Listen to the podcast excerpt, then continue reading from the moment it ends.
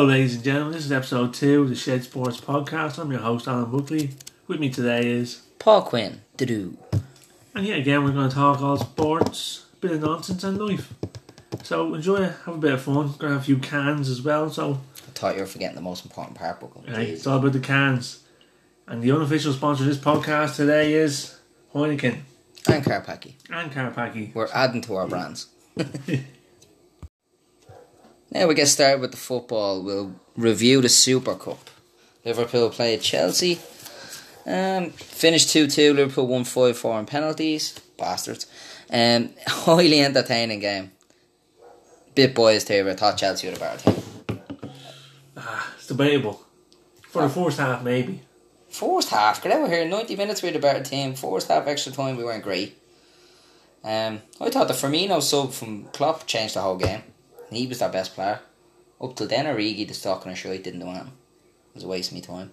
I haven't watched him try and play football. But I will give it to them. Um, it was never a penalty in extra time. So, as much as I'm not happy with the result, we should have lost 2 1. Should never went to penalties.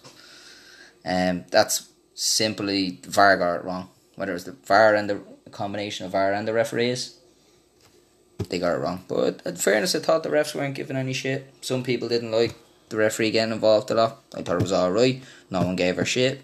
No one got booked for his dissent. It was alright. One little thing on VAR, I have to have a little uh, little nugget of information. Basically, it's the exact same thing as umpires call in cricket. Right? Oh, cricket, here we go. Yeah, yeah, the greatest sport in the world. Is this going to take as long as it takes a game of cricket to finish? No, no, no. Thank Christ. Uh, if he lets me speak, you know what I mean. but basically, if if the decision isn't enough isn't conclusive or enough to overturn it, they're never they're always going to side with the umpire or the referee. And referee gave penalty. So basically, did it look like it was a penalty? Probably not. Well, you know what I mean. The, the camera angles weren't the greatest, so No, I have to. Yeah, I think that helped uh, keep it to a penalty in the end. And plus, they, they hate changing the decision after the referee gives it. If the referee didn't give it, then it'd be a different story. Mm. Because I think a lot of referees stopped giving penalties and VAR started giving penalties. So that's the first time I've actually seen a penalty given. I don't think I've ever seen it getting overturned. wrong. Yeah, VAR getting it wrong. Yeah.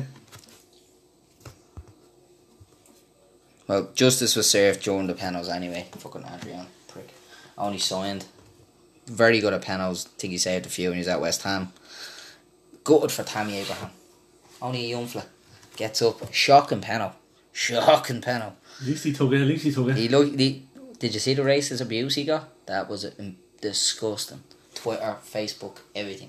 They call themselves Chelsea fans. They're a disgrace. We've been cheering for those kids to be on that team for a couple of years now. This transfer ban is a gift. Kids are getting to play at Chelsea. He deserves it after what twenty six goals for Villa in the Championship. Deserves his time Chelsea. He's so far this season. He's been very good. Couldn't fault him for that. Just a poxy panel. Maybe the moment got one. You just don't know.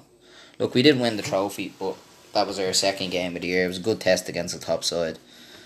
Probably give Kante man of the match, just from Firmino. Yeah. Now Firmino didn't do a lot, but when he did come on, he changed the game.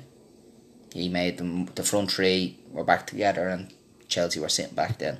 Changed it a bit for us, but I thought Kante was everywhere. That was his first full game since coming back from injury. Excellent. So overall, I was pleased. Yeah. That's a biased opinion, but try to stay as impartial as possible there. Which Chelsea player do you think has the most potential? Ah, Mason Mount, definitely our definitely our best player for the kids going forward. Now, that's saying that that's with Hudson Odoi and Loftus Cheek out injured for long term. Yeah. Hopefully they get back as soon as possible, because I'm sick to death of watching Jorginho run in quicksand in that midfield. As soon as we lose the f- possession of the ball, he's in the wrong position or he's out of position. He's chasing the attack when he's a holding midfielder. Just seemed like that system didn't suit him personally. But hopefully we don't turn to Bakayoko, because that stock in the it'll be twice as bad. That's it. Wish I knew who he was.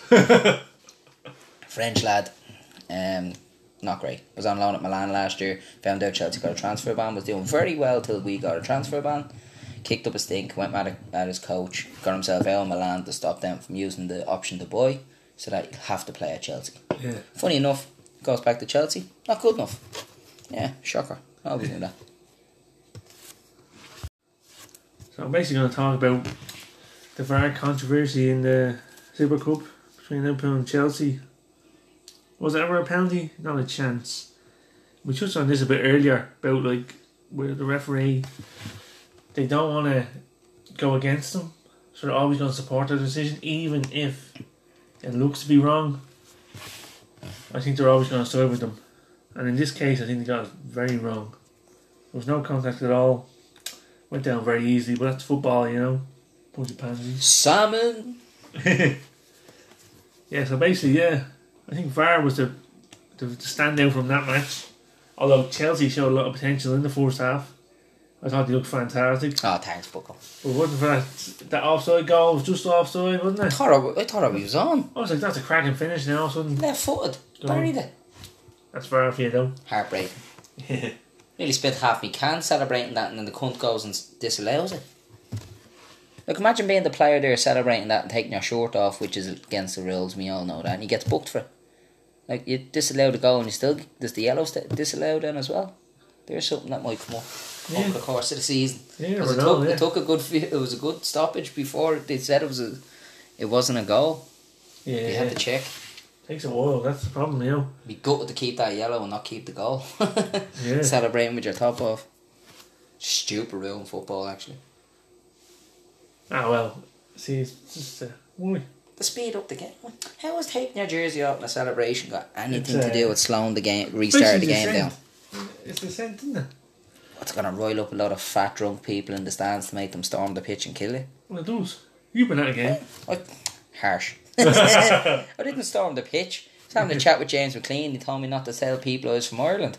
I was like, I'm in the West Brom end. I'm a Chelsea fan. I have enough problems. I don't need to be doing this.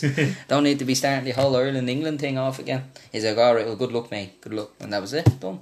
Yeah. I don't remember most by the end of it, but we won the league that night. That was good. Ah well, yeah. Good memories.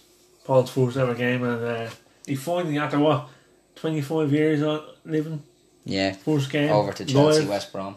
I bought the tickets two weeks in advance, so we had to beat Spurs the week before. So there's poxy time to buy tickets. Sure, you got a ticket anyways. boy hook or boy crook. Was uh, who was at home? West Brom. Oh well, yeah, it wasn't London anyway. So No, it wasn't. I wouldn't have went to that shithole. Been there loads of times. West Brom. What do you mean that shithole? West Brom isn't that Birmingham? Yeah, it's in Birmingham. It's like a crap Venice. It's a kid. It's full. It's full of people. Yeah. Anyways, back to the Full football. of stupid people. Back to the Super Cup. Liverpool won five four on penalties, and after the game, a little bit, little, little something happened. A fan runs onto the pitch, running towards the player. What does he do? I don't know. I looked at it first and I was like, "Geez, this fella's trying to attack him," and apparently he was a Liverpool fan, and he just slipped as he was going in, and he absolutely slide tackled Adrian, almost injured him. He almost missed the game at the weekend because of it. So yeah, I mean, some Liverpool fan that is, but yeah. What do you think about that, Paul? Good fan too for the Liverpool keeper. Would have been grand if they had lost against Southampton. Didn't work out that way. Oh well, Adrian didn't cover himself in glory in that game either, but No, it was a good pass to the striker. If, Yeah. if he played attacking midfield, it's a good ball. Cool. Lay him on. but if he didn't uh, play, wouldn't the Irish lad would have started, would he? yeah, Caoimhín Kelleher. And I was only saying that last week. I was like, why sign Andy Lonergan? Like, they were going to play the Irish lad anyway. So what was Lonergan sure, not uh, even signed? Your man didn't uh, get on the phone there and get one of his mates to, you know, sort Adrian out, you know, take him Ah. out. No, I'm sure there was no Irish in, in Istanbul at that time. I'm sure that was a stupid bin dipper Liverpool fan. Absolutely. Yeah. Anyways, on to the other VAR controversy of the weekend. Well, of the week. Seeing as uh, that was on the Wednesday, this game was on Saturday.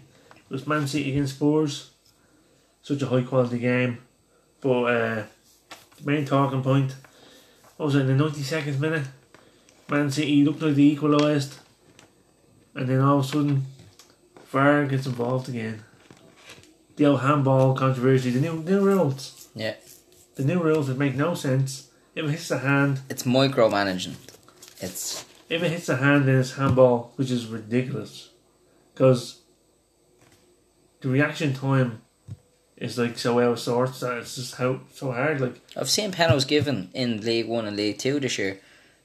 Defender is a yard and a half away, hands by his side. The, pl- the winger kicks the ball to his hand, and the ref gives a penalty. Do you see uh, Do you see uh, Disaster Do move. you see the VAR controversy for Man City game? Yeah, There wasn't. It was never a penalty. but in fairness, not a penalty. Never a disallowed goal. no.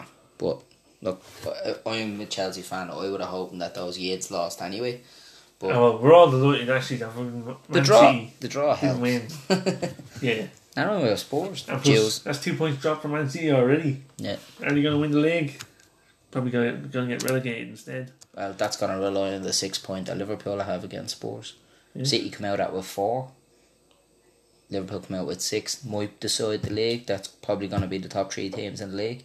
So Don't see United playing well either, but you know, don't No. think any team is playing that well. No, early season. You just get the results early on. Take September as, it comes now. Yeah. And speaking of not One playing again. well, let's get on to Chelsea, Oh, who are. I forget.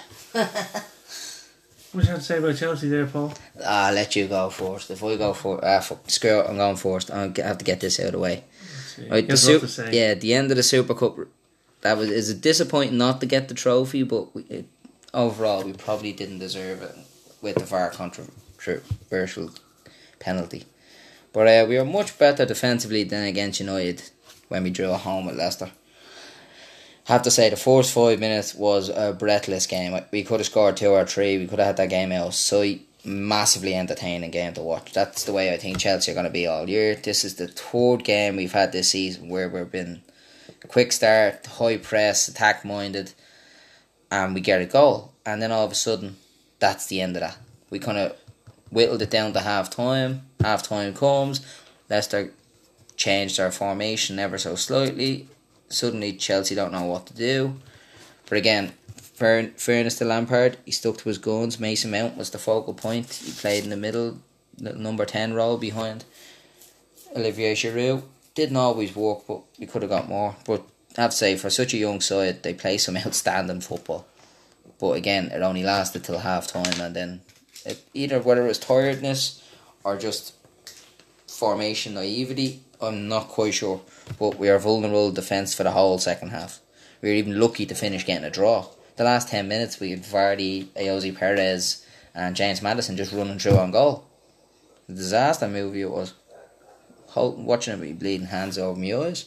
We were wide, we're wide open without the ball again. Jorginho's a passenger.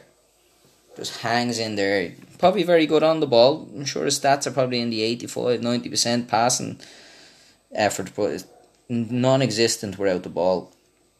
No issue. Look, the lucky to hold on at the end. yeah, just- definitely. The- Look, the four three three worked first half, ah. but when by the time the subs came on, the game game was out of hand. Like the game was going up back and forth. There was an Yeah. attack every five seconds. There was no structure to the game. We went with the flow. Leicester controlled it. We just went with what Leicester wanted to do. Yeah. We were at home. We should have dominated the ball. Lampard said after the game we should have kept possession more. We had to stop the the flow of Leicester a bit more. We might need to be better in possession. And I was like, that's all well and good, but you didn't bring on the experienced Willian until the last ten minutes. I was like, boy, then you're you're not really going for the game. You're holding on for a draw, and you're lucky to get that. It was nice to see Willian back. In fairness, like him and Pedro's experience are going to be invaluable when we get to the Champions League games. It's like it looks like we actually do play two different formations. We play one at home and one away, and so far neither of them have worked. We look like we'll concede six and maybe score seven. We turn into the new Arsenal. Maybe not good. no, we got to find a way of stopping counter attacks higher up the pitch. In fairness, Zouma and Christensen were much better, but when Rudiger comes back, we'll be more solid there. Um, Jorginho again, if if he drops Star out, player. With uh, fuck off. man of the match performance. Fucking poxy he was. Um, right, it was, yeah, again, per, touched on it earlier, personnel problem. Like when Loftus Cheek and Hudson Odoi come back in from injury, just like Rudiger, it will change the 11, it will change the team, make Lampard a bit more fluid. Um, I have to say, three games in 10 days didn't do Pulisic any good. He did very little in the game. I was sick of hearing the commentators compare him to Hazard from start to finish, and he hadn't Oh, kicked the ball. Pulis? No, Christian Pulisic. Tony Pulis wouldn't play left wing Chelsea. You You don't throw long balls in. These days he might. Well, that's your football knowledge that's been given away there. And uh, crucial next game away to Norwich. It's a must win. We have to get a clean sheet. Minimum. That's the, what we have to do. It's best we can do. You've anything on Chelsea I yet? do, I do. Right, I better start drinking. 'cause It's Frank I'll listen to Lampard. this shite. The man. to manage Chelsea or what? Yes. How long will they give him if he keeps struggling? I'd never sack him. I'd leave him where he is and get a big backroom staff and the one extra year players. because he's new at it, basically. Yeah. Mr. Abramovich 2.0. Hey, Getting the sack papers out already. my thinking is, are Chelsea in danger of relegation? Ah, oh, you being serious? You're taking the piss now. Where's your knives? I'm going to stab you on the neck. Chelsea better the week. Bet Chelsea we- to be relegated? What are the odds on that? That's what I want to know. They won't even give you odds on that. Oh yeah, because what it's like one to twenty, I think something. Like. You're going to slap booker. Fucking relegation. What, we're 15th after two league games and we play great in all three, we just can't find the wins. Ironically, Arsenal are the other way around. Arsenal are what, joint top Getting now? it done, yeah. Yeah. even they're not playing well. Yeah, it's embarrassing. It's going the other way around. But now Chelsea won't get relegated, even though wh- wherever Bucco says no chance of getting relegated. We're much better than ninety percent of the teams in that league. Players will get back into the team. Will get settled. Young side. They'll learn how to hold on to the ball and kill games. We just if we get a second goal in any game, I do feel that will kill the game. I know everyone says you need three, two nil's not a great lead, but we keep possession. The way we flow forward, it's just not clinical enough in front of goal. Whether he needs to play two up front, get rid of the one and playing with the wide lads, I don't know. Maybe try it out, see what changes, see if it makes any difference. But yeah, something needs to change. Something needs to go quick. And if we don't beat Norwich the weekend, this will be a very solemn podcast next week. it's gonna be a long, long time. Although it was a bad start, there's 26 games left in the season.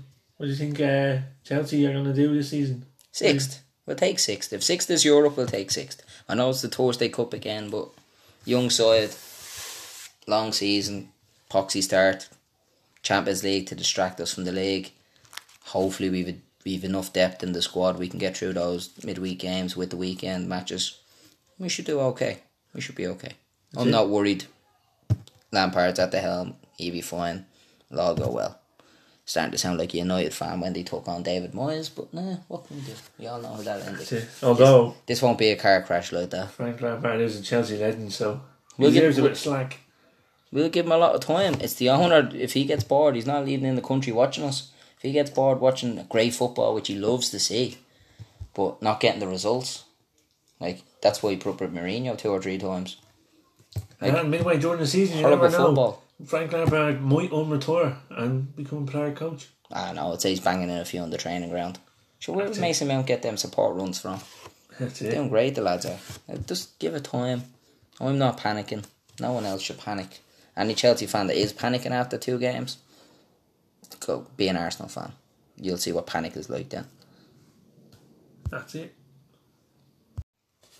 Enough of that football. I can't listen to Chelsea getting abused anymore. Um, yeah, we'll move on to the NFL. So we'll we'll start off. Actually, we'll bring Bucko in here because of his wealth of knowledge with the NFL, and we'll make you our hard knock specialist and our analyst for the season.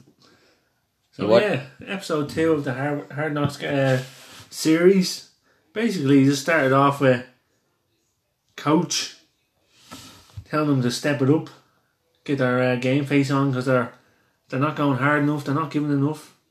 They're literally just going through the motions. You know what I mean? Pre-season, some of them think they uh, already had their position. You know he's on a hundred million over ten years. You think he want to do a bit more? yeah.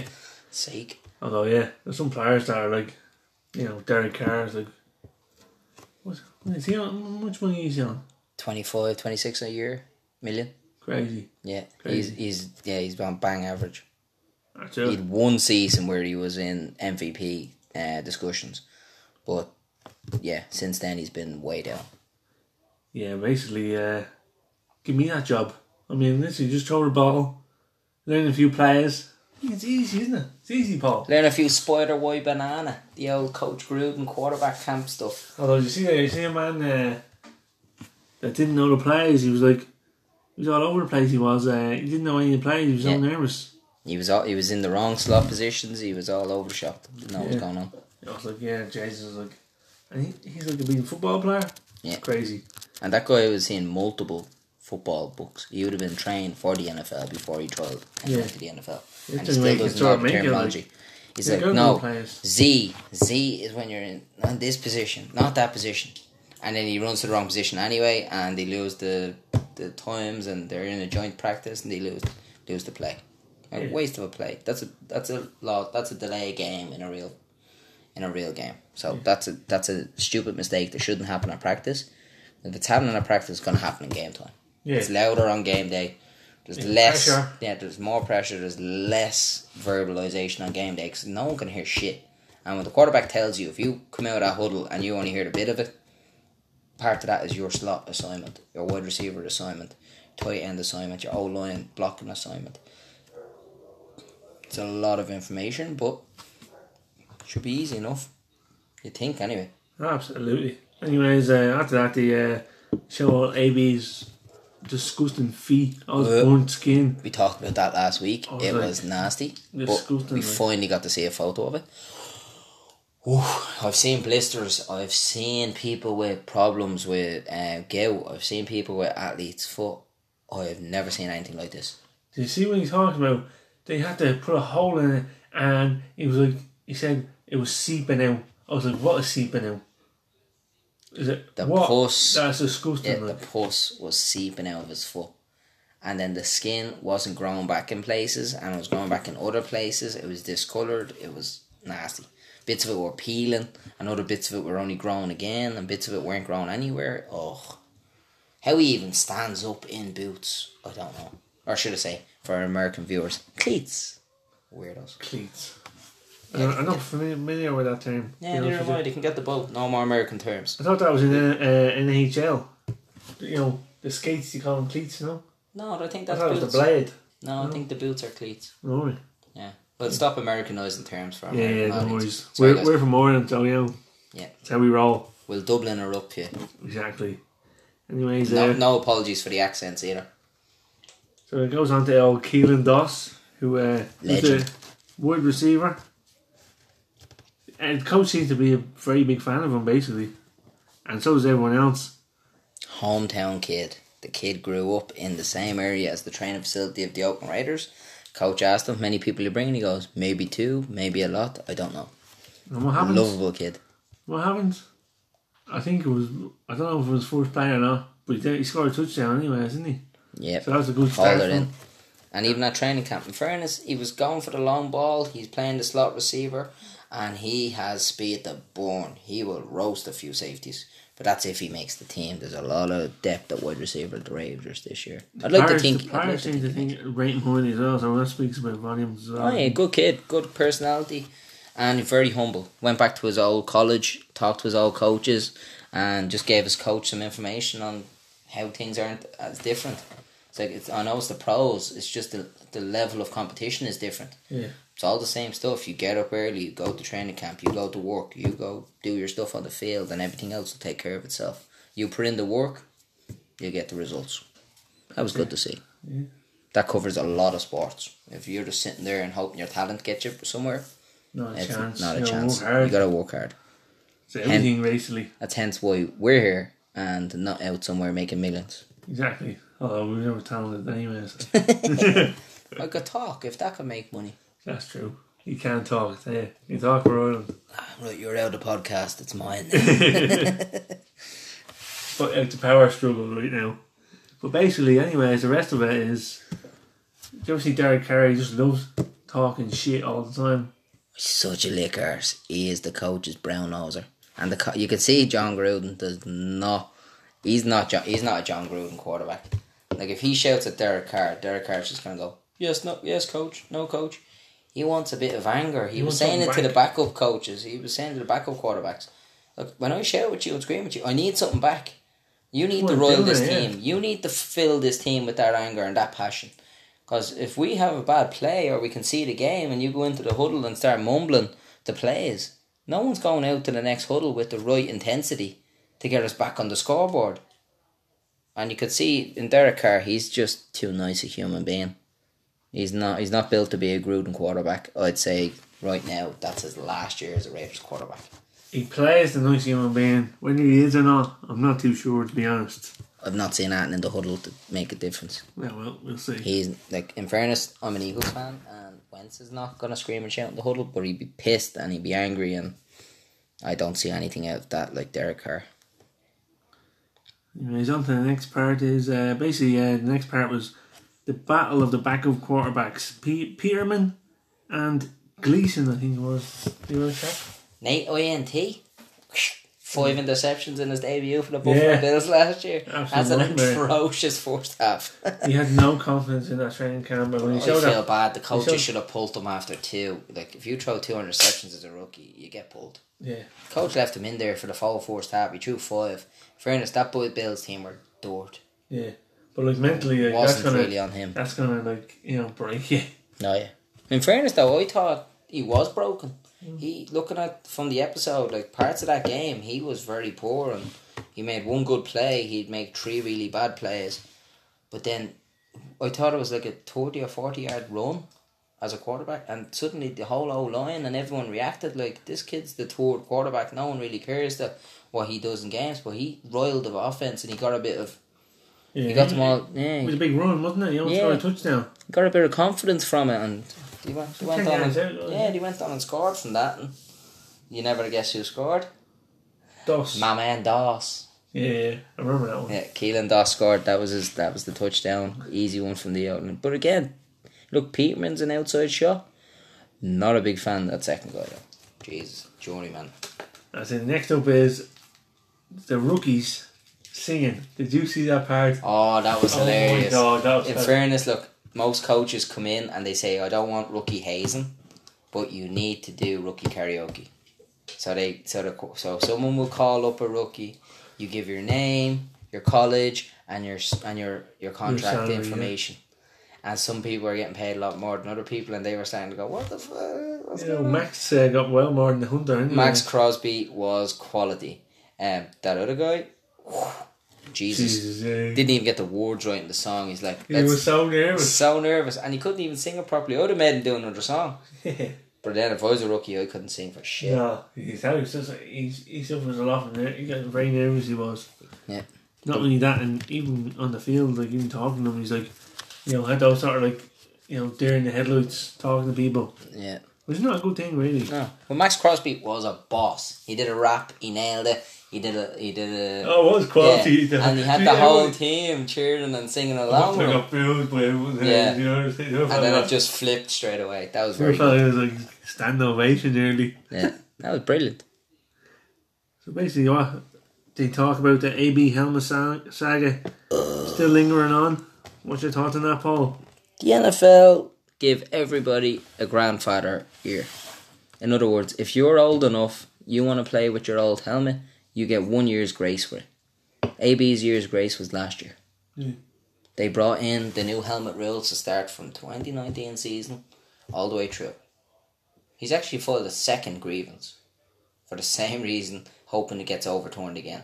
It's not happening, pal. Just wear a regular helmet. Yeah, Like, yeah. You- You're complaining about a helmet that's going to make it safer for you to play football. If you're that good a wide receiver, when your feet get back proper and you can train and you can get on the field, you're going to make more money because you're there for longer. My, my point is, if it isn't, if it hasn't passed the test, well then it's not safe for you. No, So I, I don't do care wanna if you. And it, some of his story doesn't match up. If you were wearing that back when he said he was wearing it, they were single bar helmets. Yeah, totally. He was playing in Pee Wee leagues with that helmet. There's no way he was playing in Pee Wee leagues with that helmet. First of all, as you get older, your head, your head swells out, it grows in a nice way, and some people get massive heads. Some people don't, but there's no way his head was that size when he was in Pee Wee football, like he said in the story. I've had this helmet since Pee Wee. Fuck off! No, you didn't. No chance. Your head, as you grow, everything in your body grows. His head definitely grew. There's no way his Pee Wee football helmet. That that's it. That's bullshit. So I call bullshit on that. Just wear the safety helmet. Get back on the field. You're a free agent. You're the highest paid wide receiver on that team. Show up the training camp. Work your arse off. Be the best player you can be. Be the best teammate you can be, and go make a name in a new city. Basically, I just think he's a prima, prima donna. Yeah, look, I mean? I can't believe. Look, in fairness, It's all about him. the Raiders fell for it. They got him really cheap for a third and a fifth, and to absorb his salary with a new contract. You can get him that cheap if he's not going to play for them. You know? That's the thing. Like you don't expect them to be stupid with the cryotherapy machine. You don't expect them to be stupid with a helmet saga with the NFL. Like that's just Yeah, gonna. people are saying like it's not his fault with cryotherapy. Like literally, it's It is rules. clearly your it- his own fault. He wore the wrong footwear. You don't go in there and wear stupid footwear and get told it's not your fault. If I go to school at three o'clock in the afternoon and say, "Miss, I was here all day," you think my teacher would have said, "Oh, Paul, yeah, that's great," and signed me in? No, it's your fault. You're late all day. You're not getting, you're not getting taught lessons or class. No, Yeah, my fault. and then basically the training camp, uh, the LA Ra- the LA Rams. Even Hey, I don't say the LA Raiders. uh, they yeah, that was going back a bit, Bucko. Used to be going back a bit. Yeah. The. LA Rams. yeah, LA Rams and the Oakland Raiders were basically training together before their preseason game, and uh, basically there was a lot of handbags. You know, bit of a brawl. See that? Oh, that was good Battering crack. each Yeah, it was good crack. But in fairness, though, it, that happens. It breaks out. It's a bit. It pumps up the practice. I, I Yeah, that. I didn't mind that. Yeah, it gets a bit of big, you know, something out of them. Anyways, the result of that game between the LA Rams was 14-3 to Oakland Raiders. Oh, Raiders beat the Rams. Yeah. Um, how many starters did the Rams play? Like two. Ooh. Oh yeah, yeah, yeah. I'm very uh, in-depth knowledge about this. You know, I'm an NFL expert. So they so they they suited up fifty three randoms and only two starters from last year's team played.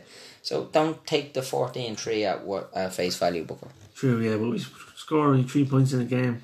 No, it's good for the defense. It's almost a shutout. I'd call that a shutout. I wouldn't count the one single field goal as not a shutout. And also. It's a 2 0 start for uh, the Oakland Raiders this preseason, which Paul says preseason doesn't matter, but half those players are going to be playing during the actual season. More than regular half. season. Goes from 90 to 53, so yeah. Yeah, so I think what they scored what fourteen points against the Raiders, thirty three against Arizona. Yeah, yeah, they conceded a lot against Arizona as well, twenty six. But basically, that's a good start. Like if you, you get that winning mentality going, that's always a good thing. If you're losing every game, then well, then the confidence is going to go down, even if you're getting picked, because all these players, you know, they're fighting for their spot. So it's going to up their intensity a little bit. Anyways, let's get on to the hero of the hour. Do you see Maxx Crosby? The rapper, of course I did. The king, yeah, the rapper. He bought. He, he was the main man. I Not know only- you like Keelan Doss, but I thought Crosby no, started no, from. not only does he rap, he's an absolute tough son of a bitch. You not it? I seen. Breaks his fucking hand, Yeah. breaks his hand, smashes the player, breaks his hand. And he's like, you just wrap it up. It's, the man's like testing out his hand. And he's like, oh yeah, I can feel it's broken. Oh no, just wrap it up and go back on. Goes back on and plays. Like, I mean, you can't teach that sort of stuff. no, that's some tough shit. Yeah. Also, I think it might get him in trouble when it comes to like, you know, head trauma. You know, if he gets hit in the head and he wants to still play, he's not feeling too good. Don't worry, there's concussion protocols there. It's Yeah. not his call. There's concussion protocols, but there's also doctors that are, you know, under pressure from teams. So you know, Now, I have to say, as an Eagles fan, that is true. Nobody told Carson Wentz he fractured his spine last year until he got a hit and said, "Oh, maybe he could break his back and never walk again. Maybe take him out for the rest of the year." Yeah, so you had the doctor. that medical staff will never walk in the NFL again. This actually just came to me. The rugby gate, blood sca- saga, right? Basically, where the doctor who's supposed to like help out the player, she basically lied for. Uh, did you hear about Bloodgate? No. No, So basically, for people that don't know, Bloodgate is when in two thousand and nine, Harlequin. This is rugby. We're talking about rugby. Sort of like Li- this is what you get with Bucko. A lot of um, sideways sports Yeah, yeah. stories from way Yeah. back. This is what I re- this is what I actually know about. So I don't need to research this stuff. I just know it. But basically, uh, yeah, in the rugby Harlequins, right? Dan Evans, the number ten, went off injured. Went off injured, right? And then this backup number ten went off injured. And basically, they were losing by two points. They needed a drop goal to win. This is against Leinster or Munster. Leinster or Munster. In the Heineken Cup. Basically, the Heineken Cup is like a Champions League for uh, people who don't know of rugby. And anyways, uh, this the player was uh, given the he was given the blood capsule, given the blood capsule. The physio came on, handed it to him, and goes, uh, "Yeah, needs you needs you to come off in two minutes." He said, "Oh yeah, threw it in, threw it in his uh, sock." You can see on the video, it falls out of his sock. And he puts it back in. He's like scrambling to put it back in and all this sort of stuff. And he, his first contact, his face doesn't even get hit, and then he just goes down, bites it, bites it, and you see like all this sort of fake blood coming out of his mouth and all this sort of stuff. And then the ref is like going, man, the ref is asking like, oh, what's going on? You know, what's going on? And then your man, the star, uh, number ten, basically get to come back on because your man is a blood substitution, which means uh, it doesn't matter like if you used all your subs. Blood sub means you can swap. Basically, like you know, an injury, like you know, Oh, okay. So you can't be down a man. no, no. They just bring another one If on. it's a blood, like anyone can get replaced. Like anyone can come back on. So they just brought on the fella that was injured from the Yeah, first the best player. Well, basically, uh, The only one that can kick and win Yeah. the game. another thing that gave it away. They had your man on the big exercise bike on the sideline. He's been substituted. He's gone. Why is he on the exercise bike? Actually, yeah. training to you know you know loosen up. Anyways, uh, Leinster were going mad. I think it was Leinster. Anyways, they were going mad. The ref brought him back on. Your man missed a drop goal, and uh, that's that won. Anyways, in the end, but the coach, coach okay that, and he got uh, ban for three years. Yeah, you wouldn't see that. This is a respected sport, like the NFL is. no scandals. So basically, yeah, we're we're. I almost lost my uh, train of thought there, but we're going back to doctors. When they got back to the dressing room, you, know, the Leinster uh, coaches were like, "Something's not up here. Something, something, something's not not right." And uh, your man, uh, the player who uh, went off with the you know, uh, with the blood capsule, he's like, "Cut me lip." To the doctor, cut me lip, cut me lip, and cover up, and like you say that like it was a cut she cut his lip. And you know, so oh yeah, oh yeah, look I'm cut. You know what I mean? So she sliced his lip with it like a razor. Yeah. And basically, yeah, she she lied about it. She got struck off. Glad, bitch. Yeah.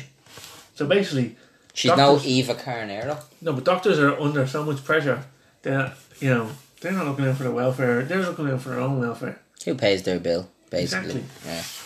So Nah, that's that's my little uh, my little tangent there. Anyway, back to the NFL. But see, the likes of Maxx Crosby there breaking his hand, getting it strapped up and going out. It wasn't just strapped up, they put a cast on it. Yeah. And they met and play with a cast, so he basically was useless with the right hand. Yeah. But he was still able to bull rush and spin and tackle, and he play, finished out the game. Fair play to him, but see the bit where he was talking with the general manager, Mike Mayock? He turned around and goes, You know, that's a six week sit down. At least. And where I'm not being, I know he was drafted. I'm not being, being drafted too high. He's he's probably on the roster bubble. He needs to play. He Yeah. needs reps. He needs training camp time. Because you're seeing Jon Gruden doesn't take no shit. After a week, he got rid of your man from last chance you. Another thing, they He's say, moved a few people as well since then. they said it was six weeks, right? But that was without an X-ray. That's just a doctor, right? That means there was a clear break. Oh yeah. So I mean, that could even be like surgery. And like su- surgery, that's not six weeks, you know. No. That's like three months. No, but six weeks is as good as you're gonna get. Say to the kid and say, "Look, you do what you need to do. We'll go get it checked. We'll go sort her out, and we'll talk about it on Monday. We see what we, what we want to do." In other words, they're gonna have to guarantee him a roster spot Yeah. to sit out, get surgery, and come back maybe week four or five, maybe week six, Yeah. and hope that that's enough that they'll do well enough in the first five games in a tough division. He's very talented though, so I think he. deserves All right, spot. he'll make he'll make the roster. He's on a cheap wage. What he's Yeah. on 78, 780 k. Yeah, he'd be a, he'd be a force to be reckoned with in a few years there. Oh yeah, it's just nice, nice to see him down. Anyways, speaking of hard knocks, I think I'm gonna support the Raiders uh, this season. Oh, wait, go ahead, Booker. I don't want to laugh. Sure, why not? You know what I mean?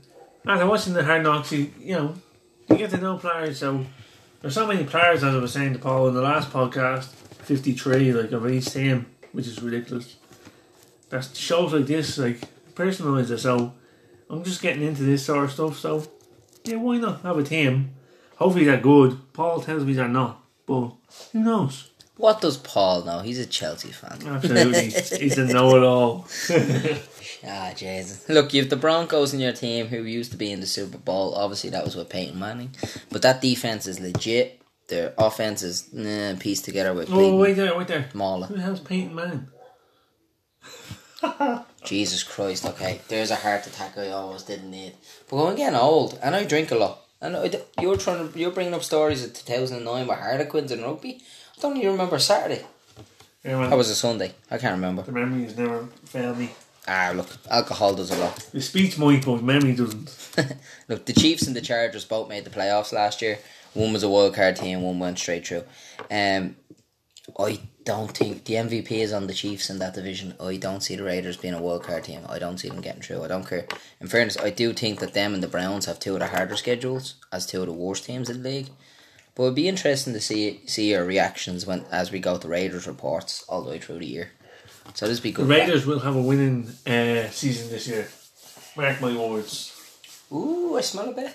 That's it. 9 7, that's all he needs. Do you smell that? 8 Smell 8 it. is a draw. So no means that one. Right, so I'll take seven and nine and below. You take nine and seven and above. Yeah. What's Well- the bet? What are we putting on it? Let's see, the sixteen games. Um, right, well, you're looking for nine wins and I'm looking for seven. Buy some cricket tickets, will you? No, we'll do. We'll, what we'll do is we'll pay for the the the NFL is coming to Dublin next summer. The loser pays for the winner's ticket. Jesus, yeah. Only the winners, yeah. Yeah, the girls can pay for Yeah, their yeah. own Because tickets. We're gonna girlfriend's going as well, so I'm not paying for who. yeah. We paid enough for her. Look, she's on her three strike rule. She's a disaster movie. We brought her to all the things. We brought her last year, and halfway through the game, she's like, "I want food." I'm like, "Yeah, go get food." She's like, "No, go go for me." I don't need that shit. I'm in the middle of watching a game.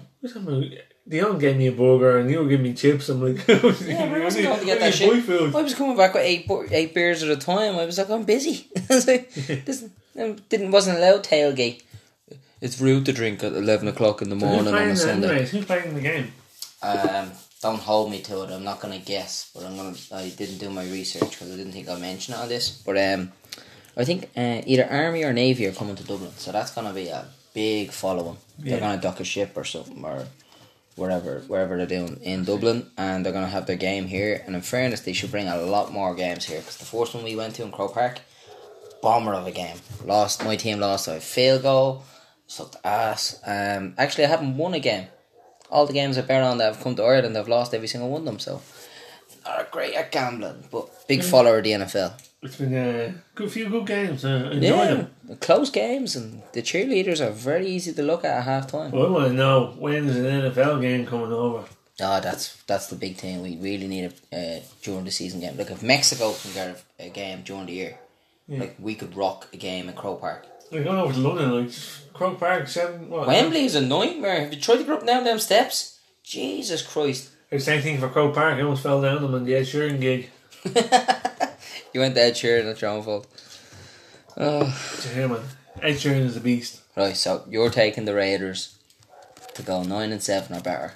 If Yeah. they go eight and eight, we'll call it quits. But seven and nine, I get a free ticket to the Aer Lingus Classic in Croke Park 2020. No, if they go eight and eight, then oh boy, Paul, a few drinks.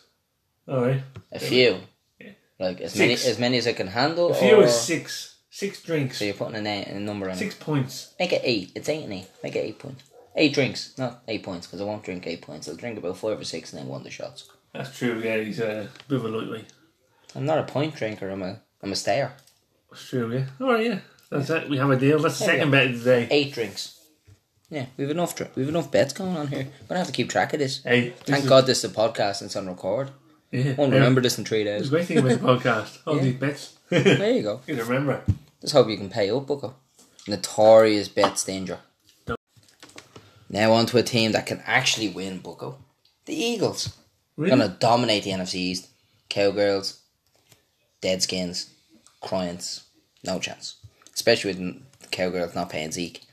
The cheek of their owner during the week to say Zeke who when they're in a contract negotiation to make sure that the star running back in the league's leading rusher hmm. actually starts for them.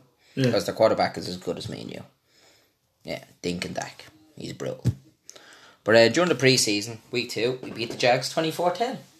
Now this is all built up, like we said last week, at the whole reunion of the Eagles and Nick Foles, who now plays for the Jaguars. Yeah. Um, there's a lot of pre-game stuff on the field with Carson Wentz and Doug Pederson, our head coach. No, neither of them saw the field. Quite a boring game, to be fair. But after like four plays, the second series, Cody Kessler, our backup quarterback, went out with a concussion. He was hit with a linebacker blitz. No one saw it coming. No one picked it up. He was hit blindsided.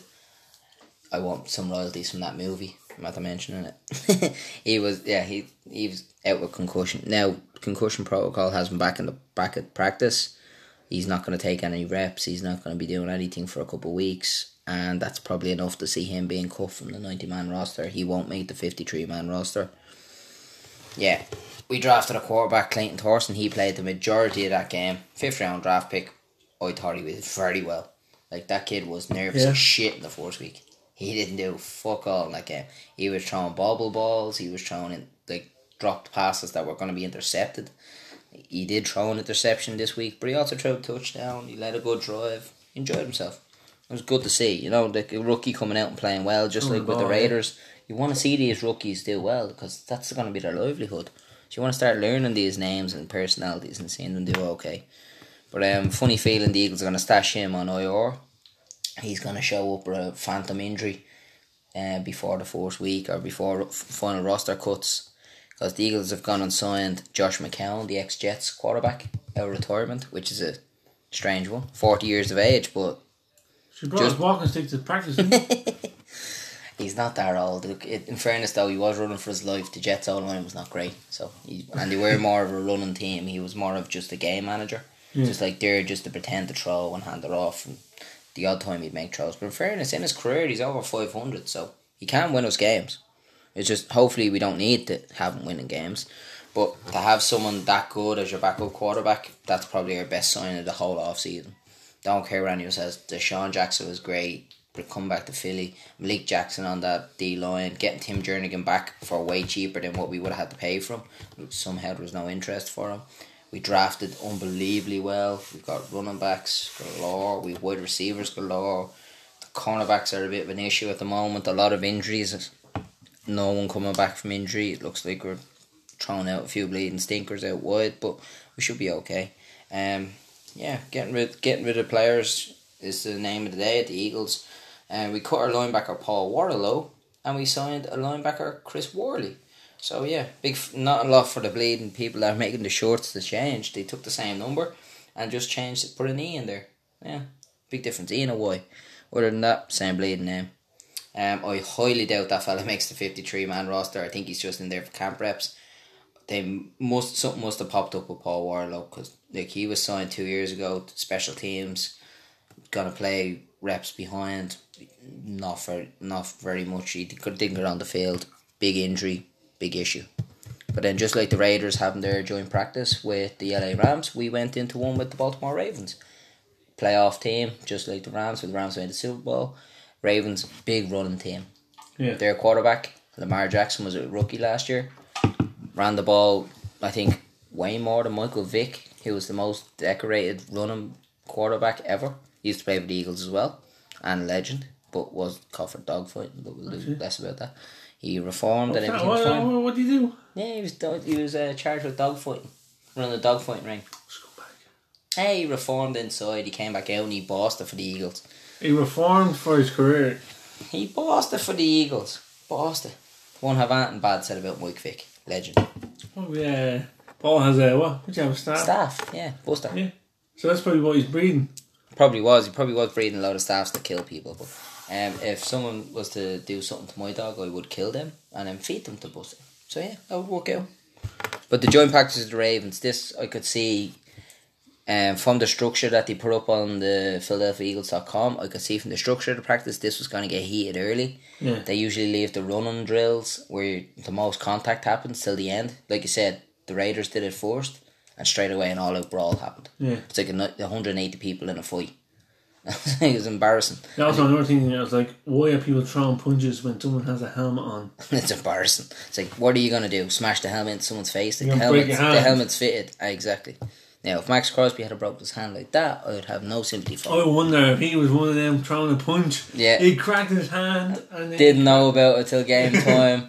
Did something similar, trying to get off a off a block or off off a then hold, and completely broke completely it. broke his hand. Yeah. Eh, it could have happened. We'll speculate. Yeah. But uh, yeah, not a lot. To be fair, there was no fights at the Ravens Eagles game. It was weird. I was waiting for fights, especially like you're thinking of all that contact up early in fight. That must be just mutual respect. Fairness, there was a, a lot of that going around. But um, yeah, Carson Wentz was out there getting reps. Zach Ertz was back on the field getting reps. He had said in the interview afterwards, he said that during a regular game, he probably only gets 12 to 15 solid reps against good defenses. Yeah. But he needs to be on the ball for 80 to 90% of that. Because if he's targeted 10, 12 times, he needs 8, 10 catches. Or he won't be targeted that much again.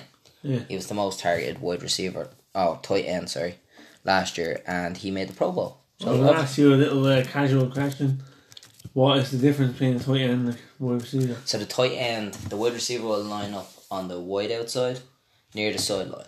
Yeah. He can run any route from there. He can cut across, run behind, run forward. No issues with movement. The tight end um, can block on the line as an extra offensive lineman, release from the block, and still go and catch the ball. Now the wide receivers can do that too, but if you're on the wide outside, you're there with speed to burn. You're there to beat the man in front of you. You're going there to get across the field, find space, and make it to the, the end zone. The tight end is a safety blanket. He's the first catchable uh, option that the quarterback will see when he drops back and looks up over the offensive line. He's the first option he'll see peel away. He'll be your blanket. And in fairness, Carson Wentz only ha- really had eyes for him last year. Yeah. He was the most targeted person on the team, and we have a beast outside for catch jump balls, catch balls, ex basketball player. He'll go up there, he'll catch anything. Like they used to call them 50-50 balls. Yeah. He cha- he changed the name of that completely. They're now 80-20 balls. He expects to catch them 80 percent of the time. That's what he does. His name is Alshon Jeffery.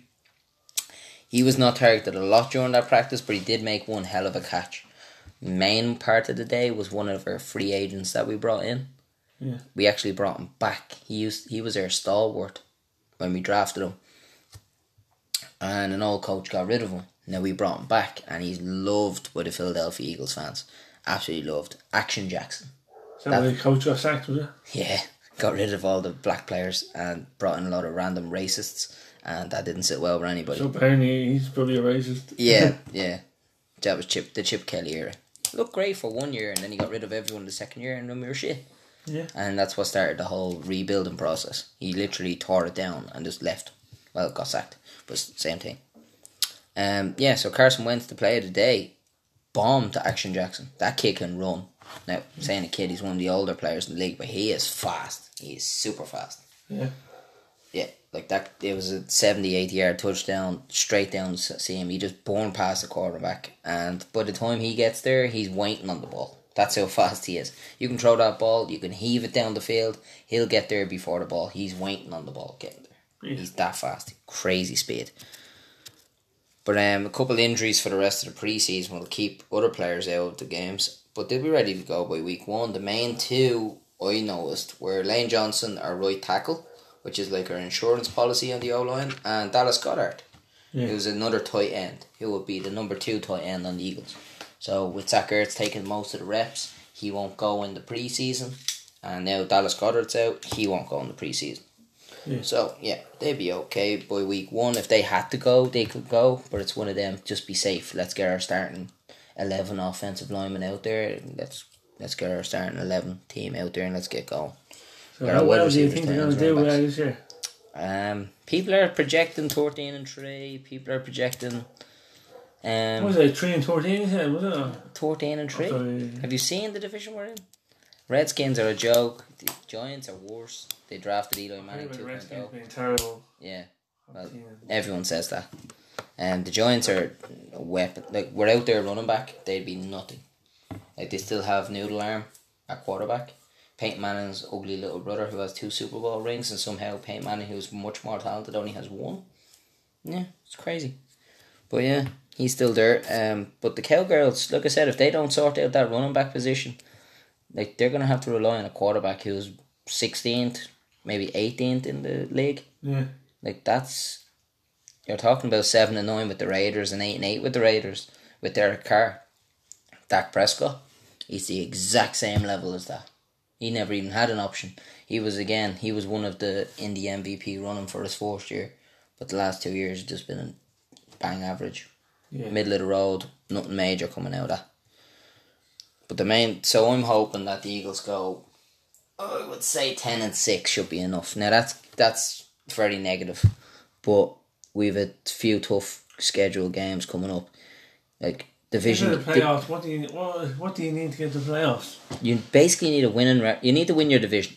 So to get to the playoffs, you win your division, and then the four teams who win their division on both sides, Yeah. they get in. The two best records after that get in as wild cards, which means they play that week in between, You think sure? and then they'll go through the playoffs, and then to the championship game, and then to the Super Bowl game. So there's two different divisions: the NFC and the AFC. The Eagles are in the NFC Yeah, the championship. Yeah. Yeah, the NFC one, yeah. Championship and the AFC Championship. But that the AFC is basically the Patriots, the Steelers, and that's really it. There's not a lot on that side of the group. The other side is stacked. That's where the mm. Rams, the Eagles, they're all there. They're all there. Cowboys, isn't it? Cow bitches. Not having anyone call them cowboys in the podcast. Rival team. Not having that. But there's a shitload more NFC teams that are going to be able to make that. Now, put the Chiefs in the AFC. Sorry, I missed that. MVP, Paddy Mahomes. Kermit the Frog. I don't know if you've seen the little videos of him talking. I have not. Yeah, he sounds like Kermit the Frog. So, But he won the MVP last year. You expect the down for year. Like, he's not going to throw 50 touchdowns again.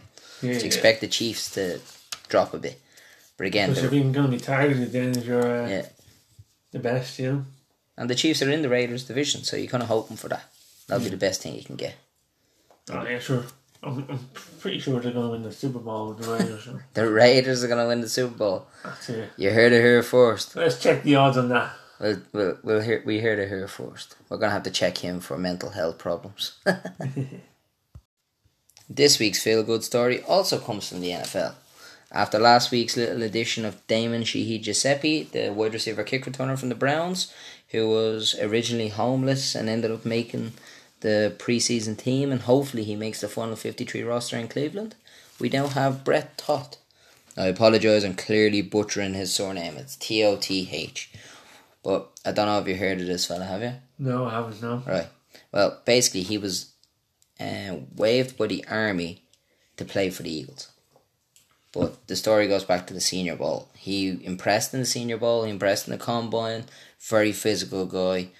Uh, plays at the tackle position, so that's on the offensive line where you're playing on the outside against the fast physical guys. He would be stopping Maxx Crosby, for example. Yeah. If Ma- where Ma- you seeing Maxx Crosby line up for the Raiders on Hard Knocks on the outside of the defense, trying to get at the quarterback. Well, the outside of the offense is the tackle position, and that's where he plays. Now, Okay, uh, stop you there one thing. Is the Senior Bowl the college the uh, college Super Bowl? Yeah, the college Super Bowl. Yeah, Okay. and the combine is where they work out for NFL teams, and he impressed highly there. Um, the Eagles showed a lot of interest and wanted to sign him. We had to sign a waiver. For, I had to get a waiver from the army Yeah. and get that approved because he still had two years of active service left. So that's obviously a big thing to the American army. But thank God for President Donald Trump. He uh, he cha- he made America great yeah, again. of course he is. As long as he says it away from this country and messing up our stuff, we've enough politicians over here fucking shit up. But um, yeah, so he allowed graduates to leave college and to leave the army system to pursue pro sport opportunities.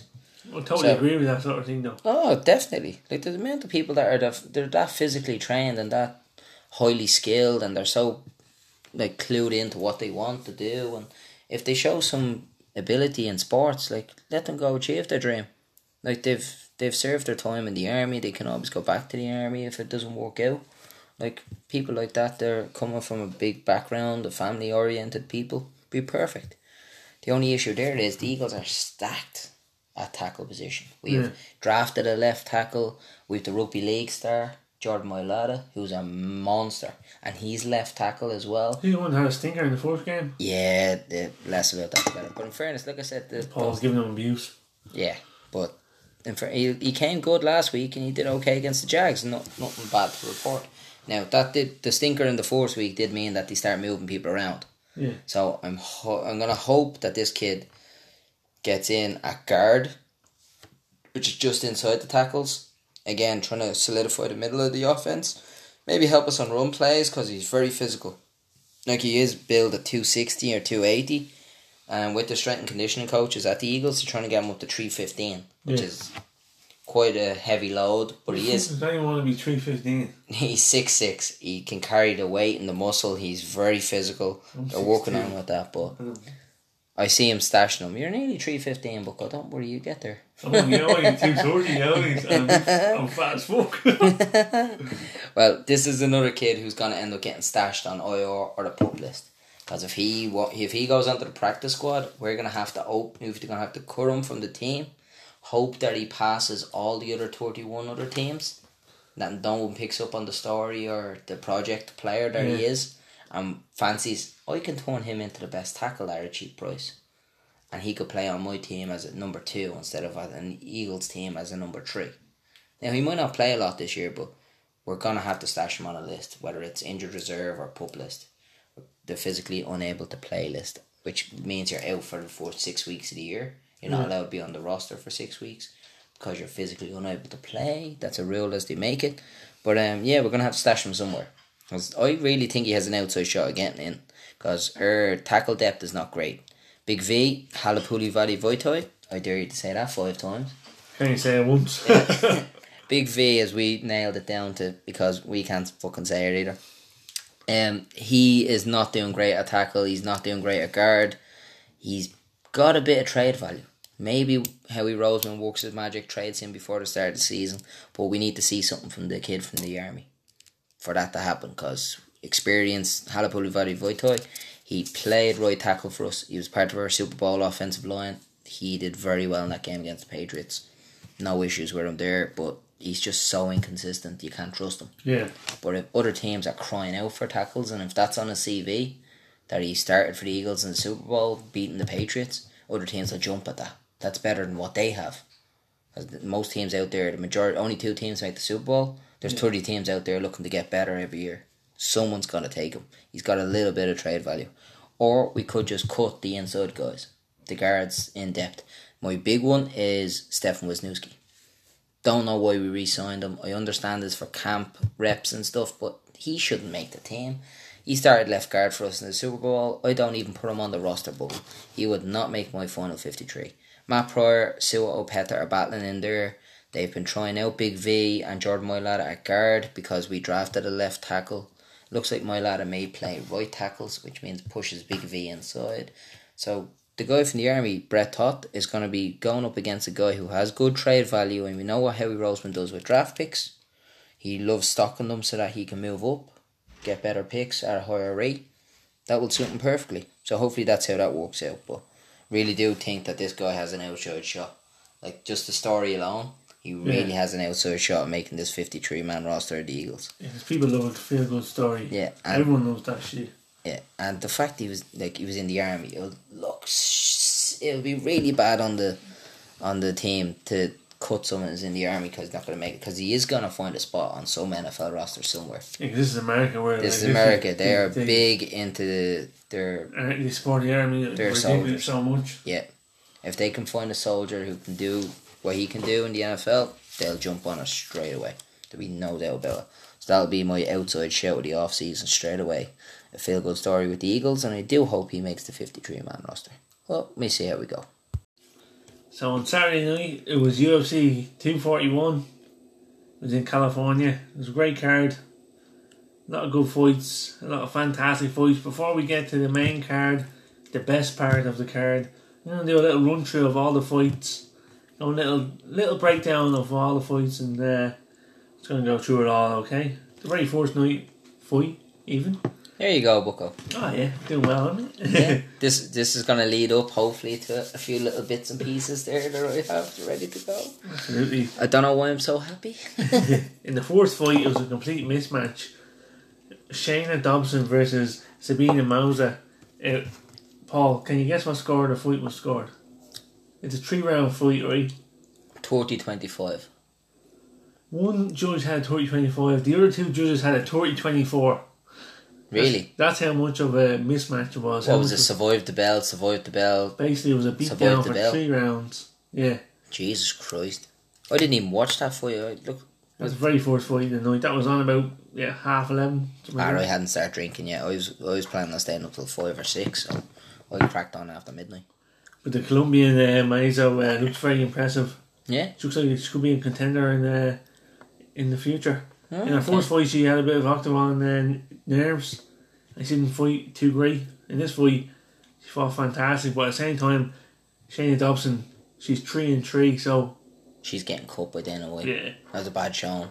That was a Literally- highly one-sided fight. I think women's fighters get you know a lot more leeway than the men's fighters. Anyway, so leading into the second fight, we have Brandon Davis versus Kyung Ho Kang. Well done, Bucko. Boom. There's no way you got that right, but I'll just give you a well That's the done fir- anyway for That's trying. actually that is. I think it's pretty right, but that's probably the best I've pronou- pronounced anything ever. Anyways, uh, Put that on your CV. absolutely. Kyung Ho Kang won by split decision.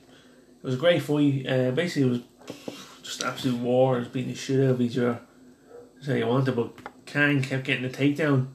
Every time Brent Davis would walk him down, walk him Killing down. the offense. Yeah, just take him down. You're Yeah. gonna walk forward, you're gonna take you down. That's the name, name of the game. Yeah, you come into that momentum. How do you take someone down? Someone walking forward, boom, Go low. yeah, take him down. And the third fight, we had uh, Hannah Cifers versus Jodie Esquibel. Hannah Cifers is probably the strangest person I've ever seen in my life. Yeah. Probably the strangest person I've ever seen in my life. These are all women's fights.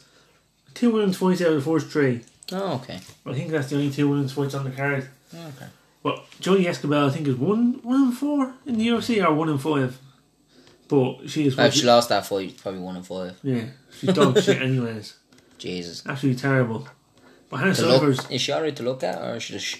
Yeah. no, no, not really. No. Like, get her Yeah. out there. Hannah was literally, uh, it looked like she was going to cry in the walkout. It was never, it was so weird. She looked like she was literally going to. Overly emotional and then couldn't focus on the fight. Yeah, no, no, just, uh, she's so uh, cripplingly shy that, like, uh, she gets so nervous because, like, Joe Rogan was like, uh, I know you get so cr- shy, like, uh, it's okay, you know? But she, Don't she won the fight though, so she should be alright. Yeah, but just like. Uh, Or just a uh, gimme opponent, was it? No, it's just like uh, an anxiety type of thing, a social anxiety Ah, type of thing, you know? She wasn't on a Tinder date, was she, with the ref? No, no. Swipe left, her Dean. Accept. you know, someone else being, uh, out, you know, out being, you know, middle of nowhere towns, you know, Ah. with ten people. Carsevine. Yeah, absolutely, yeah. Yeah, we know all about that in Ireland. Anywhere outside Dublin is a middle of nowhere town. Exactly, Bogger Town. Mm, Colgies. Yeah, school. Anyways, uh, the set, the fourth fight was Casey Kenney versus Manny Bermudez, even. Casey Kenney, that's the second fight. Almost got that one. Almost, yeah. This is tough for you. This is going well. Yeah, yeah, these names are being, there's so many hard names to pronounce. It's ridiculous. Anyways, Casey Kenney ended up getting a unanimous decision, 29-28. All three judges scored for uh, the fight. Literally, it was like a grapple fest, non-stop. Like, oh, I have your, oh, I have your neck, oh, I have your back. You know, literally like trading submissions all over the place. Great fight. Manny Bermudez outweighed Casey Kenney 20, 20 and a half pounds. Was On that was that agreed to on the night, or was on that fight night. Fight so night. difference between the weigh in? She put on nearly a stone and a He- half. Oh, he sorry. Yeah, these uh, are Casey Kenney versus Manny Bermudez. Two blokes there, Paul. Was- Jesus, uh, Casey could be a women's name. It's, it's America. it's America, yeah. But basically, yeah, In fairness, Man- Manny be- Bermudez, very male. this is this is supposed to be a one twenty five pound fight because uh, Manny Bermudez was so. Um, Did he make weight? It was a one forty pound catch weight. Oh, okay, so he could be five pounds in, five Yeah, pounds over. over. and still make the weight. On Oh, he weighed one hundred sixty five pounds. no fucking way. Casey Kenney weighed one hundred and forty five pounds. Who won? Casey Kenney, What the fuck? yeah. So He- putting on all that weight meant meant no difference. Oh, he just wanted them more, you know. Yeah. Casey Yeah. Kenny, he's a warrior. He's two and zero in the UFC. He's doing really well. Yeah. Yeah, Keep an eye out for him. absolutely. Got Yeah. a Kenny on this podcast, but yeah, we'll see about Yeah. him. Yeah, what- He's, he's a strangler as well, Bucko. He could be in the UFC anytime soon. That's it, yeah. Uh, or he Can could men be- fight women? or he could be in prison. that too. Bombay Strangler. Ah, That's Another it, king. podcast person. he might be on the podcast as all, all conspiracy theories, but who knows? Yeah. If we get him on. If we get him out of jail. Yeah, yeah. If we can pay his bail money. Anyways, match with Some bo- some bogey people on this podcast. But we'll absolutely. Except for me, yeah, I'm alright. Yeah, you're legit. I suppose. Legit back. I suppose. Anyways, uh, match number five. Another unanimous decision for Drakkar Klose versus Christos Giagos. It's going very well, Bucko, I have to say. Butchering that one anyway. Someone close. Was he Miroslav Klose's brother? Drakkar. Drakkar. Close. Close. Yeah. But basically, Is it spelled the same way? Drakkar. Yeah, it's Miroslav's brother. It's it, Miroslav. Or is it a woman? No, it's. Not yeah. Right, so Miroslav's brother. Grant. No, we go with Miroslav's brother. He's American, yeah. The American uh, Klose. American me bollocks. Drakkar Klose. Right. Absolute Russian Americans spy. are immigrants. No, they're all immigrants. Yeah, they're all immigrants. But still, that fella's Russian. Spy. Check on him. But anyways, uh, He'd be fucked out by Trump. went to uh, Christos in the fourth round dominated. He was like, you know, beating the shit out of him from close. Has insane cardio. Just came, kept walking down, walking down, and literally broke him. Literally broke him. Like he could have finished him at any time. Klose. He's grit, he's a gritty bastard. Like literally, he will not quit. He's, he reminds me of Nate Diaz. Cardio for days.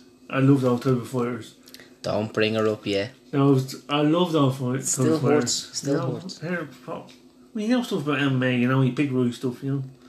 That's how Speaking we of fight right now. Like the stuff. shit out of it. Speaking of picking right stuff, the underdog bet of the uh, week last week was Raphael Assunção. Unfortunately, How did that go, Bucko? unfortunately, it didn't go well. Who was he fighting again? Corey Sandhagen. That's Sandhagen. Okay, so last week on the podcast, Bucko said uh, Corey Sandhagen, Sandhagen, and it, yeah, and he won. Fucking knew he'd win just because you, you gave him a great name, Bucko. He's gonna be a new favourite on this podcast. Corey He's- Sandhagen, Sandhagen of the Sandhagen, Sandhagen. Absolutely. and you know he's champ. He's gonna be a future champion. You heard it here first. Your under your your uh, underdog bet really went well then, yeah. Got No, no. beaten the shit out of. Assunção was like top five. And what? Corey Sandhagen, Sandhagen is now top four. Well, it doesn't work like that. You know what I mean? The uh, rankings Stupid are all over the rankings, yeah. But basically, in my mind, he's top five. But Sandhagen So that means not. could be a future champ. You know what I mean? Yeah. Future champ. Basically, he's just like an absolute beast.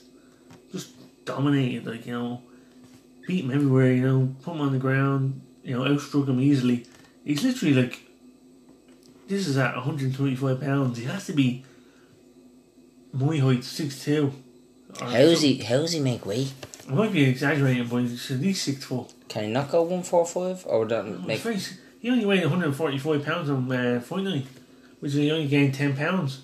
That's probably his walk around weight. Yeah, He probably keeps himself in good shape. yeah. I keep mentioning the weights, and I have enough. I'm gonna talk about this. I'm mentioning it for a reason because on in the main event, something very peculiar peculiar happened. No, you're doing well with words all, Yeah. all the time. Yeah, I'm terrible at words, but uh, Word Smith. yeah. But We call you basically, Ward Buckley. yeah, wordsy, wordsy. Wordsy. But uh, anyways, here's another big name. Devon or Devonte Smith versus uh, Khama Worthy. Yeah. Basically, Khama Worthy took the fight on four days' notice. Basically, what he had a fight I think a few weeks ago, if I remember correctly. But him and Devonte Smith, See the guy that was seven to one on Paddy Power in the prelims. seven to one, yeah, seven to he one. win. Yes. Ah, for Fight. fuck's sake! Thought you knew everything. I didn't say anything about this fight. Disaster movie. I didn't even know about it. I, you know, I seen that in the prelims. I was checking Paddy Power. I tried to do my won research. about seven to one in MMA. I tried to do my research, but you know, you can't do it all, Paul. You know what I mean? It's only so many hours in a day. Hard working man like myself. You know, I would do 12 hour shifts. Once a week. yeah, yeah, total. but basically, they're former training partners as well, so these are training together ah, two had years the ago. inside track. Yeah. But De- Devonte Smith, he was literally like, he was like, uh, He was an up and comer at the Yeah, time, and he's like getting beaten by nobody like, now. Greatest thing like since sliced bread, like so. And then Worthy came out of nowhere, Greatest thing since a hot chicken fillet roll after a hangover. bang of cans. No, I Ah. suppose. Yeah, stay drinking, you don't get a hangover. Sure, yeah, but I liked it. Uh, after the fight, he was like, uh, "Oh yeah," um, he was getting interviewed. He's like, uh, "Oh, uh, I'm, uh, I- I'm, uh, I'm older than him. I have a family to support, so I don't feel bad for him at all." Because like you know, if Dead serious, friends, yeah. like he's like, yeah, "Hey, listen," dead serious. He's like, "I fucking, I, I love him." he doesn't pay my bills. Yeah, Yeah, he's him, right. But, like he's younger than me. you know, He doesn't have a family. Who's that fella? Khama Worthy? Yeah, Oh, no, this is oh, fight. So he's uh, someone to look out for. There you go. Anyways, Dangerous. Dangerous. Let's get on to the main card. The main card. And Like- that's the only part of the f- fights that Paul watched. Because you know Some what? You know what? He's an absolute bleeding scumbag. No, some of us were drinking heavily and didn't know the prelims were on TV. So my stream started at the main card. So yeah, that's what we do. Well, Paul, you didn't want to watch the fights. I don't blame you. I would have wanted to watch Corey Sandhagen, Sandhagen, not the Sandhagen, Sandhagen. So yeah, Just that to fight should be on the main card anyways. Yeah, you might get a fight in the main card next time. He's got to be. Raphael Sunset and Corey Sandhagen, yeah, they're literally like, That'll be a rematch, or will that just be that done and dusted? I know, he dominated. Yeah, done and dusted. job. 2027 job. And folks, we're having technical difficulties. I'm having trouble opening my can of Heineken. And you're using a bookie's pen. This is going very well. I have no nail. Well, I have nails, but you know, I don't know how to use them properly. But see, he won't ask for help because he'd be afraid I'd keep the can and drink it. I do. He's right as well. I see, you ask Paul for something, then you always hold it over, you. over you. Yeah. Anyways, you know. Of course I will. Basically, we're on to the main card right now. Derek Brunson versus Ian Heinisch. Do you remember this, Bucko? I believe I mentioned this on the last podcast where I said this was my solid bet of the night. That I was going to guarantee you Brunson would be Heinisch. I, I Yeah. could have sworn you said Heinisch would be. No, Brunson. no, that was you, and I did say by knockout, remember and I was I caught by the fact that it was a decision. Uh, Derek Brunson fought cleverly, intelligently, and he bossed the fight. Basically, Ian Heinisch, his only been positive moment of the fight was when he dropped him in the first five seconds. He dropped uh, Brunson with a head kick. And I think that was the worst thing that happened because he was going for the KO and he got totally like outboxed, out just out fought all over the place. He was literally Brunson looked fantastic. Also, you know, I did not do my proper research. Ooh, admission time. Here we go. No, Brunson, Brunson, funny with he's fun, he's training with the one of the best striking coaches in the world, Henry Hooft. Never had a trainer before. This fella had to No, improve. not even that. He's, he's fun- a striking coach. Henry Hooft is a beast. He's like he's uh, he trains, you know, Kamaru Usman, the welterweight champ. Is he the fella that owns all them Probably not. Hoovers? No. Uh, that, that, that fella can let balloon there, Paul. Henry Hoover. Oh, No, hell no. Hooved. Yo, Netherlands. He's from Holland, anyways. But Anyways, uh, what do you think of that fight, Paul? Um, five words. Fuck you, Bucko. Told you. There you go. That's what I thought about that fight. That's it. Well done, the Brunson. Anyways, I thought you Yeah. was done. Good luck. Uh, you know, No, he'll like go him. forward. He'll go a few fights and we'll, we'll look at him again. Hey, I like him. I like him. Uh, You look him now because he made, made a you. No, no, no. I don't, I don't think he had a fucking chin, but like you know, and he fights stupid as fuck uh, before this. Used to fight stupid as fuck. Yeah. All I kept hearing in the prelims, I was like, why did I bet on Brunson? All I kept hearing was he comes forward recklessly with wild hooks and he's standing there jabbing a fella. I'm like, If you done that uh, Like, what are they saying? Oh yeah. well, that's what you expected. I clearly knew loads about that fight and just picked against you. And was right. fight, I I scouted up and down. You know, I looked out. I knew everything about it. I was like, oh yeah, this is this is gonna happen. You're still wrong. Oh, not a chance. The next fight, the next fight, Sodiq Yusuff versus Gabriel Benitez. I think it was the first KO. Oh no, the second KO of the night on the card. Fantastic fight. Literally, uh, Gabriel Benitez dropped him in the fourth round. It looked like he was doing well. Then all of a sudden, he got caught and KO'd in the four, about four minutes in the fourth round. Yeah, four minutes. What do you think of that fight, Paul? Three words. He throws bombs. That kid is a featherweight. But anyone doesn't know, that is not a heavyweight. Like he is throwing heavy handed shots and he is very family orientated. Oh yeah, and plus yeah, no, he's I think it says uh, on this show he says uh, Nigeria or it says um, uh, USA, but I'm pretty sure he's, He's Nigerian. yeah, he's fighting out Lagos, Nigeria via the USA. He's uh, visa pending Yeah, because it's a work permit. Yeah. But there's um, a lot of family history that I'm not quite sure about, but I'll, I'll research the podcast and tell you about it next time. Pretty sure he lost like um, a couple of brothers and sisters and that. And like last yeah, like you said in his interview afterwards, he's he fought for a lot harder and he's been hit a lot harder than people expect. So this game is easy for him. Exactly, yeah. It's just what he expects and what It's he a- does. It's basically the good out field goal story, you know. Oh, definitely. You know what I mean? People want to, you want to root for him. Yeah. You know what I mean? From- Basically. yeah, he was on. Um, was he on the the championship series that Dana White runs? A fire? No, I don't think No. he was. No, I think he just came in. Or he might have been on the contender series, maybe. There you go, the contender series. He must have been on something like that because You might be a, right fe- there. a fella with that type of background story is a media gem. You know that way. Like if he Yeah. goes onto a card, there's a big backstory there, and people just fall in love with it. Just Yeah. like with the NFL, with the little stories like that. I may be wrong, but I think Devon- Devonte Smith was on it. We got KO by uh, the old, Yeah, you know, 7 to 1 on the dog. Yeah, he got en- ended by a fella off his couch, so he, Yeah, he that's won't be where on we're at right there. soon. That's where we're at. We on to the actual main card, the proper fights. Three of the best fights, you know, of the fucking year. Starting off with Yoel Romero versus Paulo Costa. Literally, it was absolutely cha- it was absolute chaos. It was a war, Bucko. They killed each other. Beat the living shit out of each other. In the fourth round, Yoel Romero gets dropped, gets straight back up. He does a little uh, on the. Re- I looked at the replay. Paulo Costa runs it, runs in. He does a little. He points. He points at something else. Costa looks away, and Romero hits him and drops him. Four seconds after Romero got dropped. Oh, okay. I didn't see that. Yeah, I didn't see that originally didn't see that either. originally either. Yeah. It was only when I looked at Twitter and everyone was talking about it. No, okay. I was like, oh yeah. And then Capello Costa said it in his post-fight interview. He's like, he's like uh, Romero pointed somewhere else. I looked stupidly and got punched in the mouth. Well, there you go. Take that. Anyways, yeah, that was the fourth round. Just absolute war, beating the living shit out of each other. What do you think about the fourth round there, Paul? Nah, I thought it was up in the air. Who did you give the fourth round to? I gave to Romero.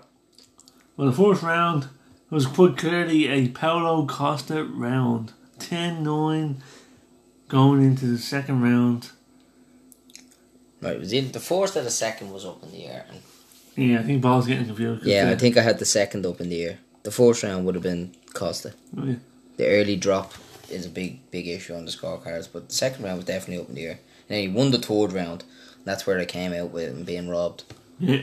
But No. do you remember what you gave him the second round? Or the other round? No, No? It was just an absolute war. not into detail. The two of them just beat the shit out of each other. Just Romero looked a little more composed about it. Look, at some point, the, um, Joe Rogan had said that this is as far as Costa had gone. Yeah. He put his hands on his hips twice and just took big in in breaths. You're like, this kid is not gonna last as long as he is. Just kept going. He's so big. Romero's big as well. This kid is crazy big for his age. Just kept going, kept throwing bombs. That's another thing. Guess, how many weigh, guess what you weighed that fight night? I wouldn't even want to guess. This is gonna be an up. Right, fought at 185, right? Yeah. 185. What was his weight? 205.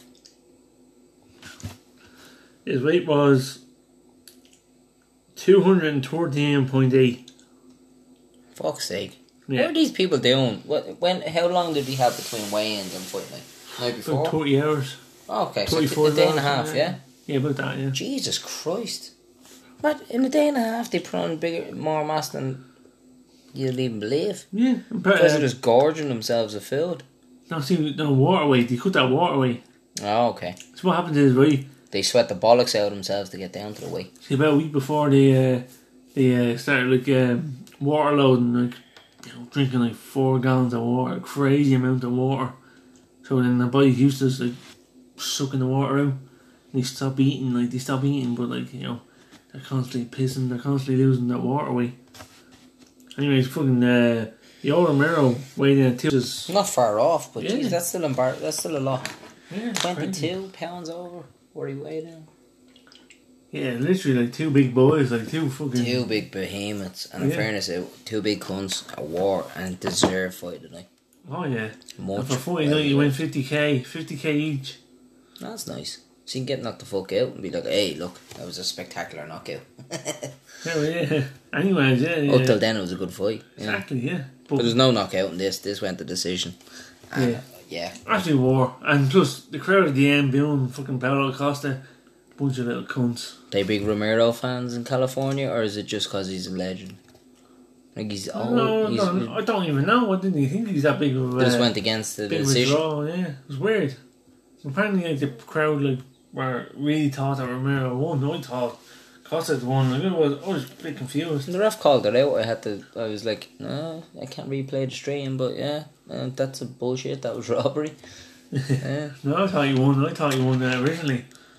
And then I watched it again. I still thought he won. The only one, the only one of the commentate team that thought he won was Joe Rogan. The rest of them all thought that. Well, Joe Rogan, you know what I mean? That fella's a big idiot. Too much, too much fucking weird. How we get him on our podcast? Let them storm Area Fifty One, and we'll take over yeah. shit. Ah, yeah. That's it. Maybe about 10 grand off that podcast, probably, if you got him on. Yeah, Don't worry, yeah. it's in the works. We get there, we get there. We'll be on. YouTube, we do, we even showing our face and everything. Yeah. Be great. Now, should we move on to the embarrassing part of the night, Oh, or can be? oh If you if you remember, I chose Anthony Pettis to beat Nate Diaz, Um, and Bucko chose Nate Diaz to beat Anthony Pettis. Bucko, you want to tell the people what happened? There's a new king in this motherfucker and it's right here, right? It's not you, anyway. Fucking Nate motherfucking Diaz, right? Nate motherfucking Diaz. Paul, in his silliness, in his, you know, You talked me into going for Pettis. I told you Three he was there- years I thought- the- I- Every every argument you made was for Diaz to win, and I was like, these are all negative arguments. These are gonna be he's gonna lose. Not a chance. Do you not know who Nick and Nate Diaz are? I know the You Diaz crazy bastards because I talked to I him. won. I won a treble uh, submission bet the night that he choked out McGregor. Yeah, Miesha Tate. Yeah, had Holly Misha Holm, Tate and a, Rear naked choke. yeah. I tell you, one eight hundred quid off that bet. That's the best five or treble I've ever put on. Three three fights, the right fighters, and by the right decision. All three by submission. Pissed it. Sitting there going, wait, that actually happened. I was like, forgot about that. Well, you thought he wouldn't win, well. Yeah, he went for the. Has he fought since then? Uh, he fought once after and uh, yeah, Diaz or uh, McGregor won a dodgy split or dodgy decision anyway. Ah, everything with him's a dodgy split, he's a bleeding goon. Basically, yeah, never mind that little fucking That scumbag. We'll try not mention him. As we mentioned in uh, the last podcast, fucking go good. Yeah. some, in fairness, some jar on the man, the Marble Arch. Yeah, yeah. Just took that punch, sat there, and carried on drinking. You know it was about alright. It was alright. Like, yeah, McGregor fucking standing there with three or four bodyguards. Tick. Yeah. But yeah, he was still wearing the same clothes from the before. So it of course he was. He safe. probably in Dolphins Bar getting sniffed out of it. Oh yeah, it was Go two, get me some clothes on was a, two o'clock in the afternoon it was. Yeah, it's a disaster movie. Anyways, Nate motherfucking Diaz, where he comes out in the fourth round.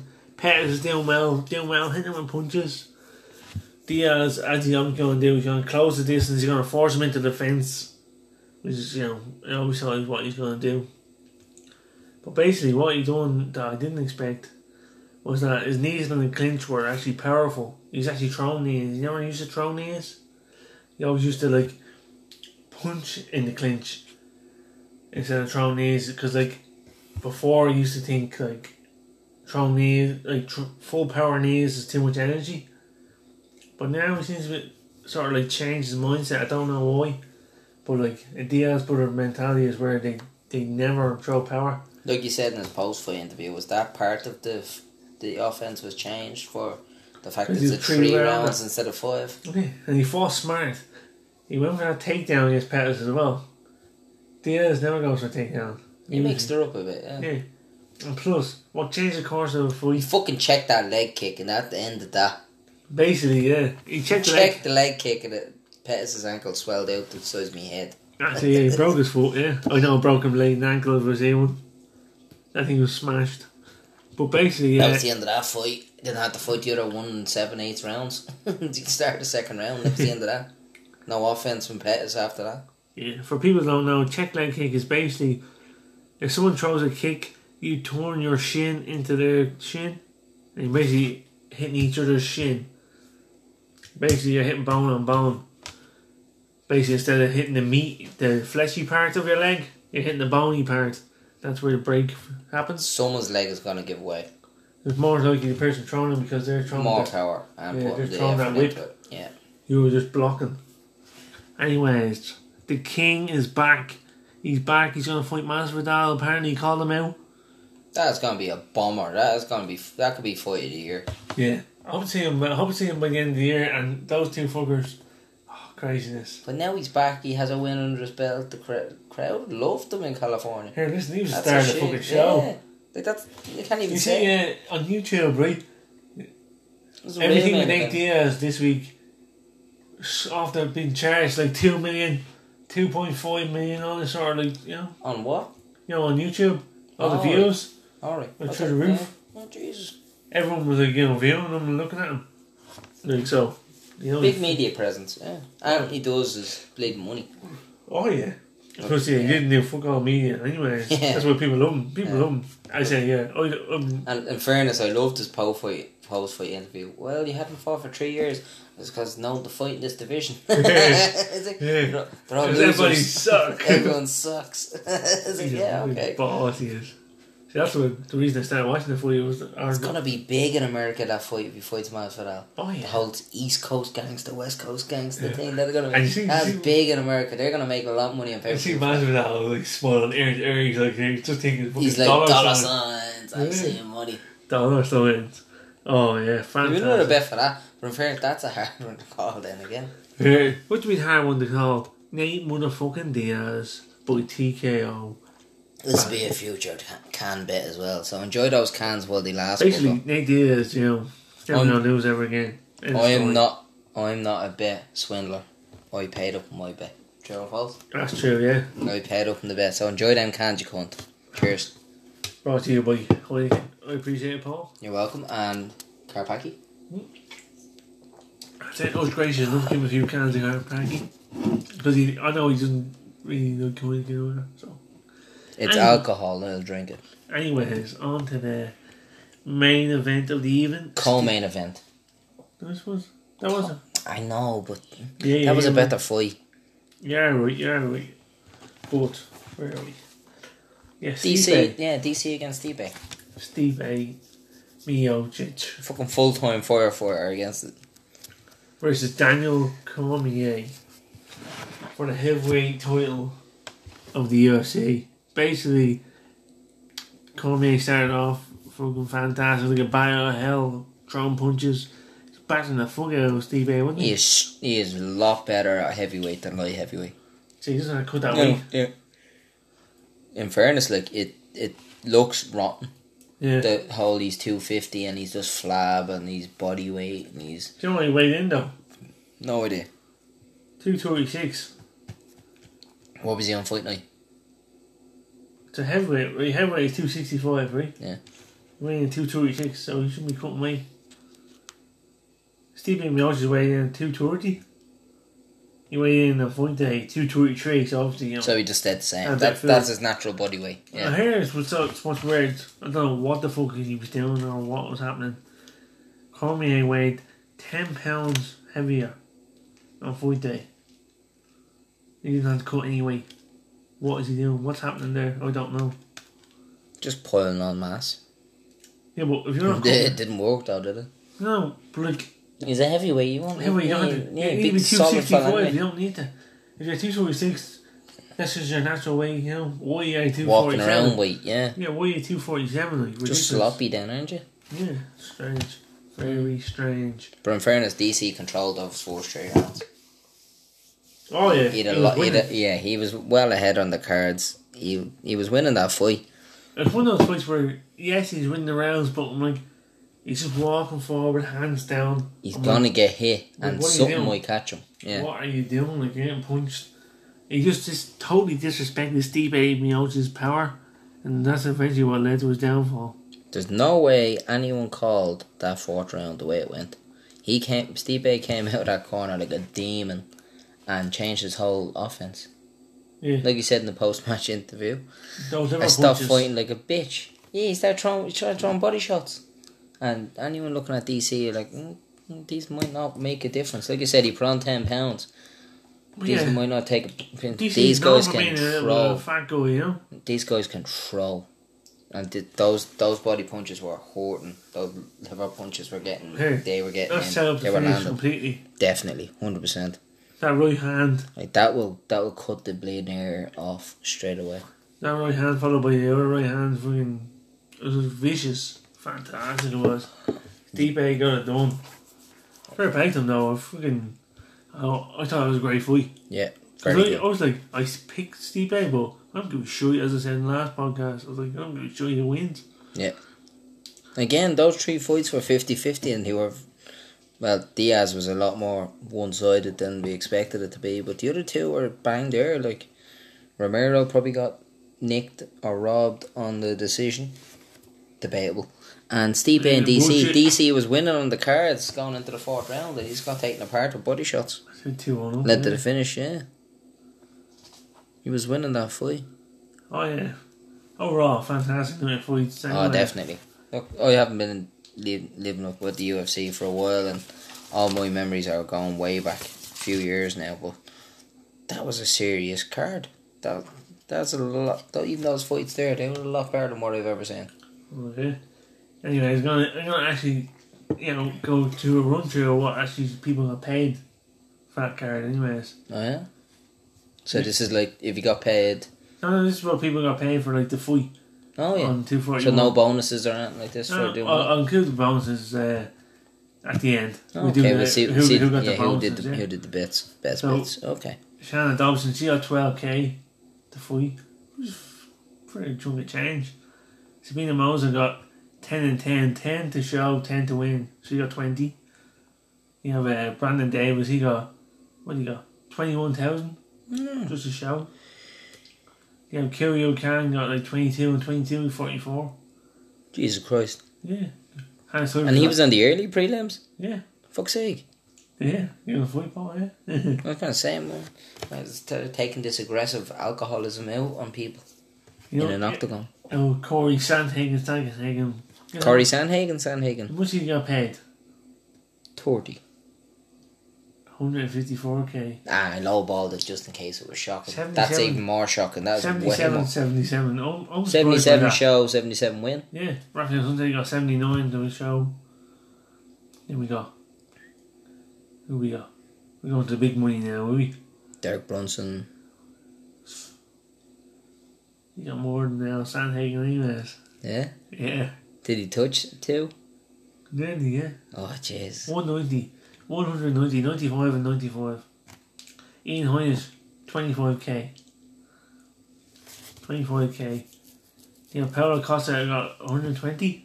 Yoel Miller got 150k. Diaz That's got, not bad for losing, though. no. And it's split decision. He wasn't knocked out or in any Plus, harm plus they got the 50k bonus as well. for the fight tonight. Yeah, so we're going to so- 200k. yeah. Not a bad night walk.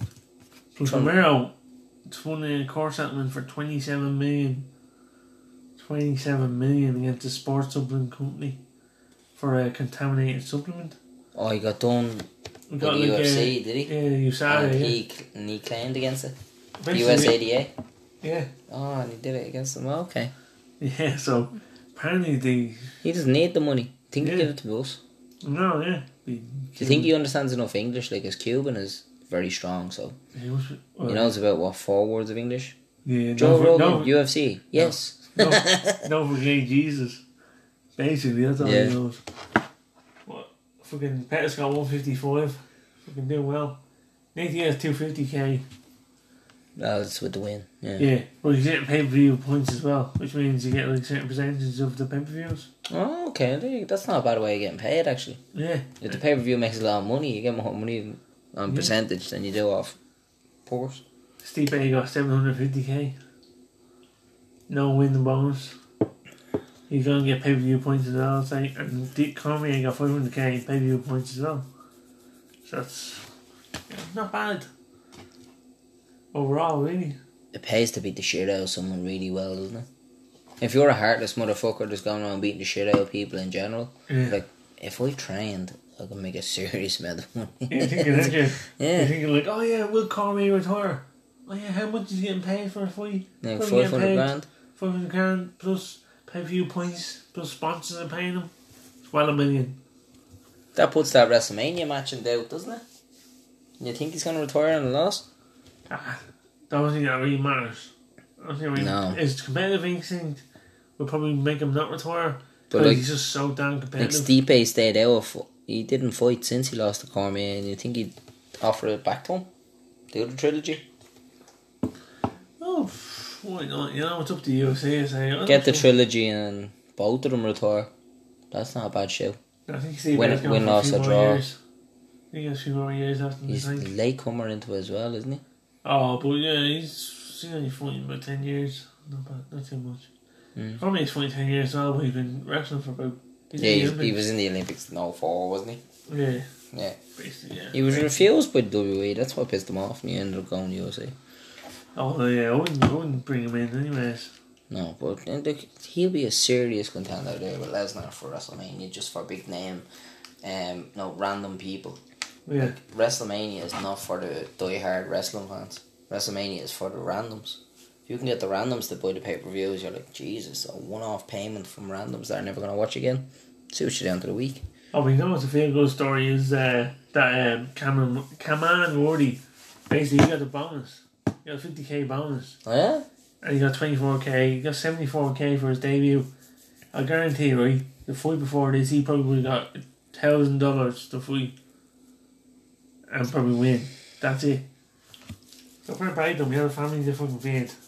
You can feed enough families now. You can 74k, feed, yeah. you can feed his side girlfriend as well, he'd be doing well. That's it, yeah. Hopefully she shouldn't, uh, wasn't watching the fight. Yeah. Stood behind the pillar. What's happening? What's going on? Who's the black woman with him? What's going on? Anyways, uh, that uh, wraps up the, the podcast for this week. If you want to follow us, uh, we're on Twitter at Shed Sports Pod. That's Shed Sport Pod, P O D. And plus, uh, I'm on um, Twitter as well, Bucko, B U C K O 1524. You want to follow me? Paul's on Facebook at paulquinn.com. Paul Quinn, not that dot com, but Paul Quinn. and uh, I'm on Facebook as well, Alan Oh, Buckley. should I start a website with dot .com in it? You think there's enough Paul Quinns out there to think that much of themselves? Paul Quinn, yeah, yeah. website just The most been, uh, I think about 50 people have been in Dublin. Dublin have that name. Yeah, it's embarrassing. It's great though. You'll never find me. It's great. Yeah. So, anyways, we're gonna in the near future we're gonna uh, launch an Instagram um, for uh, the podcast. So uh, keep an eye out for that. Thanks for watching. Thanks for listening, even. And uh, we chat to you next week. Bye.